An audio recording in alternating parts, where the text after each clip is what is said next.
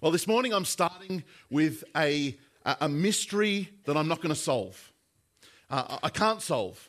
And yet I'm not going to stay there, so it's okay. There, there's going to come a point where, uh, where the mystery um, is overshadowed by something phenomenal that's very clear and not confusing and not a mystery.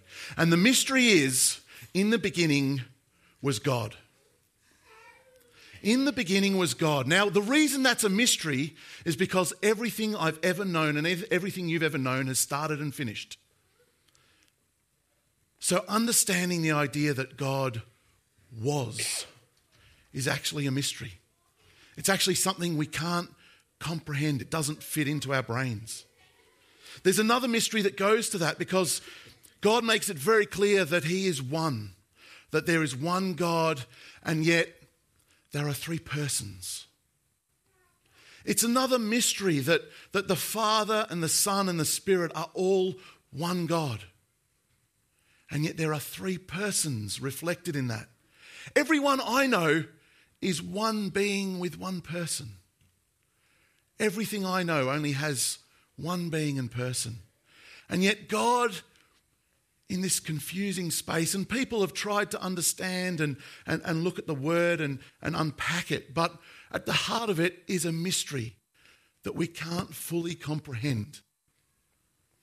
What it means to be one God, three persons. But in this space, we start to get a glimpse. In this mysterious space, we start to get a glimpse of who God is. Because in this, what we call Trinity, this, this three persons with one God, we see an amazing picture. We see what unity looks like perfect unity. The Father, the Son, and the Spirit. An amazing expression of what love is. An amazing glimpse at what, what perfect power looks like, expressed in these three persons of God. And yet it's still beyond us, it's still confusing. How the Father, Son, and Spirit relate to each other. But then God did something phenomenal. What he did was he decided to create mankind. Out of this eternal beginning, ends, none of that stuff. It was beyond that. He created mankind and he said he created it in their image. In the image of this God, this perfect God, this united God, this God in amazing relationship. And and these people that created in his image, part of his image was to be creative. And he created mankind in that, in that way, to be creative like God is creative. Not just to procreate, but to use our hands and our feet and our minds to create, to build, to imagine, to, to do like he did when he created us. He created this, this people, this this mankind, person kind, probably more politically correct. These people he created to have relationship like he experienced in his relationship within the unity of the Trinity. A relationship that shows love and value and significance. And he also created in mankind the ability to make choices, to have power, dominion. But power really just comes back to choices. He gave mankind the opportunity to have choices. Three amazingly phenomenal things that are all characteristics that we got from God. To be able to be creative, to be able to connect and relate, to be in relationship, and the power to make choices. Phenomenal things that we've been blessed with in the creative power of God that He gave to us. And yet, what did we do with those three amazing things? We went, ah, I can create something that makes me look good. I can create something that is about me, is for my comfort, is for my own glory, is for my own well being. I can create broken stuff. In relationships, we went, I want it to be more about me than about others. I want it to be something that I get something out of. And so in, we broke the relationship stuff too, with each other and with God. And the third one's a no brainer. We use our power to get more power, to get more control, to get more influence. We call this stuff sin. But it's really a separation from the design, from the plan. The problem with this brokenness is that it was not the original design perfect, beautiful God, a model of what it was meant to look like. And yet, as people, we chose to do it our own way and to ignore the plan and the design. Now, I don't know about you, but things that I've created that are busted get thrown out, they get rejected. They're not worth anything. And yet, this is the phenomenal thing about picture. Because when we look at that perfect picture of God, that perfect representation of who God is, we see that demonstrated in how he relates to our brokenness, to our rejection of him, and our desire to use what he designed for good for evil, really selfishness, pride, glorifying ourselves, not Him. So we have this brokenness that God reaches out to. And instead of rejecting and saying, You're not worth anything anymore, He comes to us and He says, I really want to restore this because that is who I am. I am creative. I am eagerly desiring relationship. And I want to use my power in a way that builds and restores and not pulls down. This is no mystery anymore. We're not in an area of confusion or of, of puzzling or wondering or questioning because consistently through Scripture, right from the very beginning, God made it very, very clear. You might be confused about where I came from. You might be confused about how we relate in the Trinity, but do not be confused about how I see you. Do not be confused about my intention and my purpose for you. And I am prepared to continue to create continue to fight for relationship and to continue to use my power for other than self. Throughout the Old Testament, we see time and time again the Israelite people were God's chosen people. Why? Because they were better than everyone else? He wanted to demonstrate what people and God together could look like. He wanted to show a light in the darkness about what communion with God could look like when people and God are in harmony and unity and love and creating and, and, and using their, their, their choices for the way that was designed. That's why the Israelite people were a chosen people. They were chosen to bring hope to a world that had gone its own way.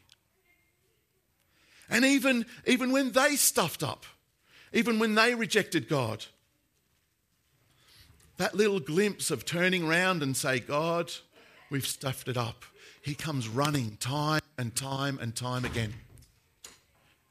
There is no confusion about what his agenda is. And the model keeps coming and the, the, picture keeps going and going and going to the point at where Jesus demonstrates the ultimate sense of power, the ultimate sense of creativity. No one picked the plot line.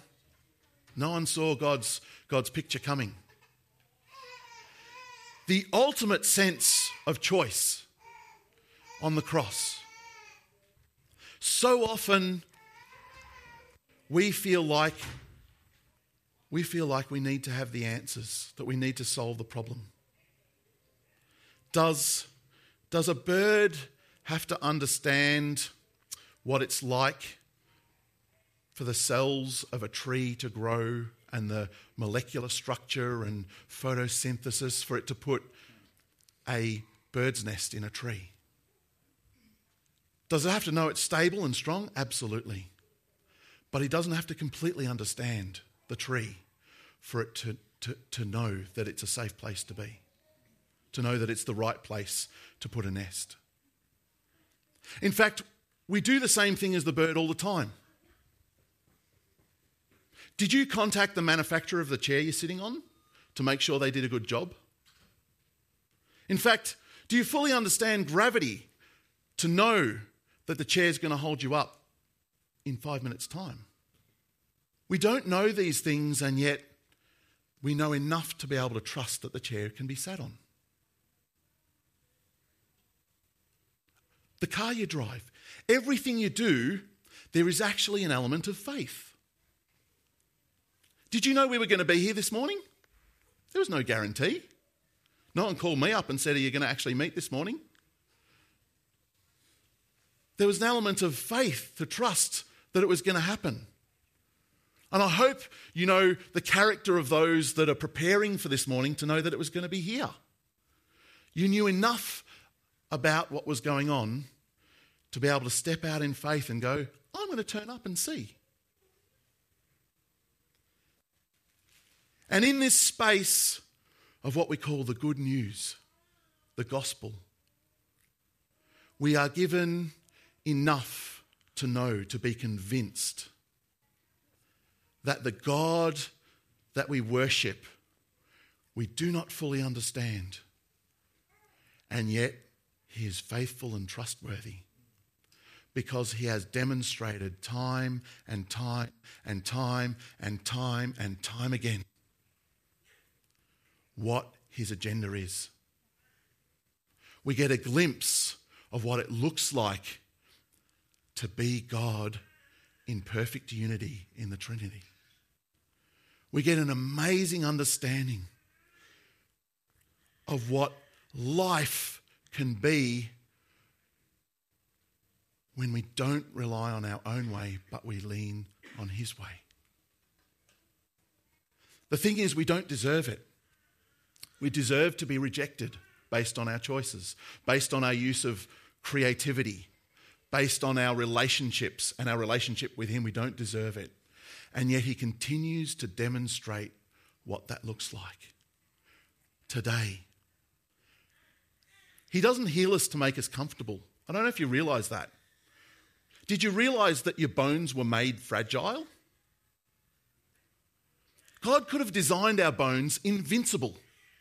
He's capable of that, but He didn't.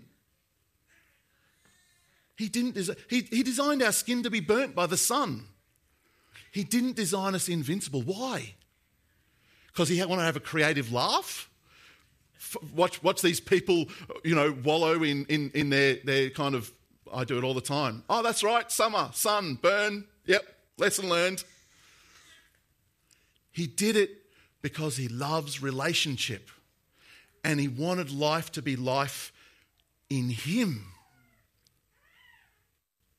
He heals because he wants us to experience him. It points us back to him. I was chatting with someone this morning who was in a raffle last night. And, and in their raffle, they had an opportunity to win $1,000. I said to them this morning, So, are you $1,000 richer this morning? And they went, Nah, bit disappointing. I said, Not at all. I said, Tattslotto is not going to help you. Your next job is not going to help you. Your next, next relationship with someone is not going to save you. If we don't understand what Jesus tried to do on the cross, if we don't understand what God originally did when He designed and created us, if we don't trust that as our reason for living, everything else is a waste of time. The amazing thing is that that creativity we actually call worship. And I'm not talking about singing songs, it's one expression of worship. But we have an opportunity to reflect God in creating that glorifies Him. Every single day of our lives, every single moment, this opportunity I have to speak now. If, if, if the creativity of my words doesn't glorify Him, I wasted my creativity. It was fruitless because it was a beautiful gift to create to show everyone and show God how amazing He is. So don't keep singing songs, they're, they're awesome. But remember, it's just a reflection of the creativity that God gave us to commune with Him. Relationship is another one where He keeps restoring what we break so that we can trust Him, so that we can walk in step with Him. Jesus, when He was glorified, He said He had to be glorified, had to be elevated to that place so that the Father could send the Spirit. And the Spirit was a deposit, a reminder, a reflection of the divine in us, communion with God. This is profound. I, I cannot give you a better message ever than this message. I have nothing to say to you that will, that will be more profound or influential on your life than that the Father, the Son, and the Spirit have done everything by their choice, by their relationship, by their creativity to connect with you. They created you for it and they eagerly desire for you to be part of that. There is no self help message, there is nothing I can offer you that is more profound than that. It's why we breathe. And I love someone once said, God's name is Yahweh. And Yahweh is almost like Yahweh. It's every breath you take is Yahweh. I'm not sure whether God came up with that or they did. Doesn't matter. Sorry? Rob Bell might have come up with it. He used his creative, creativity to tell us how good God is. Brilliant. Perfect is how we were designed. And the reason I'm sharing this today is because we forget the foundation on which we build. We forget the one thing that is the anchor, the rock, the fundamental foundation on which we tick. We get caught up with, with you know, church isn't going to save you. Church is a gift, it's a blessing, it's another creative place that God did something awesome for our benefit. But it's not going to save you. If you're, if you're battling with, with something physical and you've prayed for it and you haven't had healing, it's not going to save you. Jesus made it very clear there's going to be trials, there's going to be problems, there's going to be challenges in this life. But do not be afraid. Why? Because I have overcome the world. Not your career, not your relationships, not your winning Tattslotto. I have overcome the world. And there's so many times in the Bible it says this, but there's, there's one in Romans 6 that I just want to really for us to just be amazed by, be inspired by, be encouraged by. And if we're little birds building nests, to know that the tree is solid. Romans chapter 6, and it's 23. For the wages of sin is death, but the free gift of God is eternal life in Christ Jesus our Lord. For the wages of sin is death, but the free gift of God is eternal life in Christ Jesus our Lord. our own way, attitude, our own approach to doing, using what we were given in our way deserves to be thrown out. This word free gift in the Greek is charisma. It's the same word we use for the gifts of the Spirit. It's an amazing picture of what I just talked about creativity, relationship, and choice. A gift. A gift is those three things combined. Now, I'm a terrible gift giver, but I'm fortunate that I'm married to an amazing gift giver. And what blows me away is that Tanya will say, I really think we should get this gift for someone. I'm like, wow. It shows how much you know that person and that you've paid attention and you've come up with something that they may not even realize for themselves, but you thought about it. I'm like, that's so creative. Tanya says she's not creative, but I say, no, you're not artistic. I agree with that. But you are very creative because you come up with gifts that I can't even imagine. But the gift also then reflects a relationship, knowing the person, valuing the person. And the gift reflects a conscious choice. This free gift is not a cheap gift. This free gift is profound and reflects the nature of God. It reflects who He is and His trustworthiness. And the gift came with such a price because it cost Jesus persecution and His life.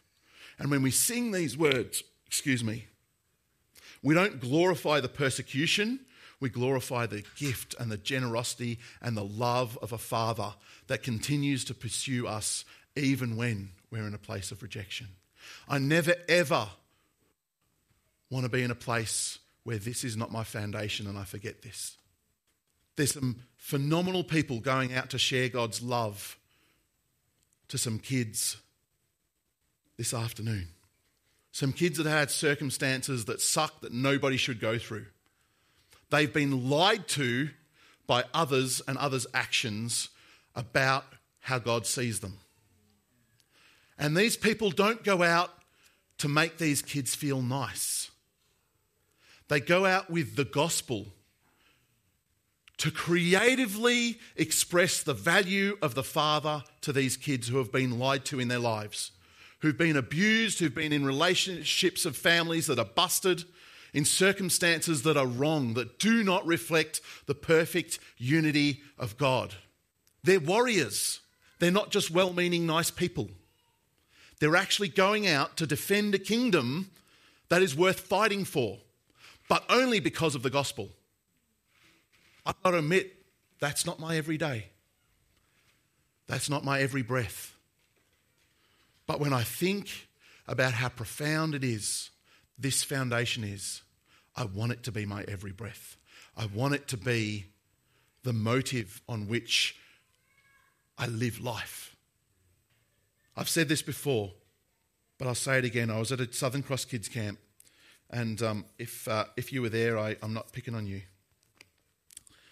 But I was at a Southern Cross Kids camp and we were videoing brief messages for each of the kids.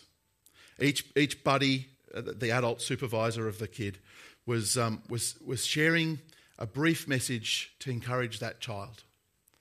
And so often, what came out of their mouths was very well meaning words. But they were things like go for your dreams. Whatever you dream in life, you can achieve it. Reflected that sort of sentiment. And as I'm sitting there behind the video camera, I'm crushed because I'm hearing encouraging, well meaning words that are not on the foundation of the whole of life, on the bedrock of what it is that motivates us, that drives us. Unfortunately, into the mix of this picture of the gospel came an idea of comforting people with other things. It's a lie. It's a lie.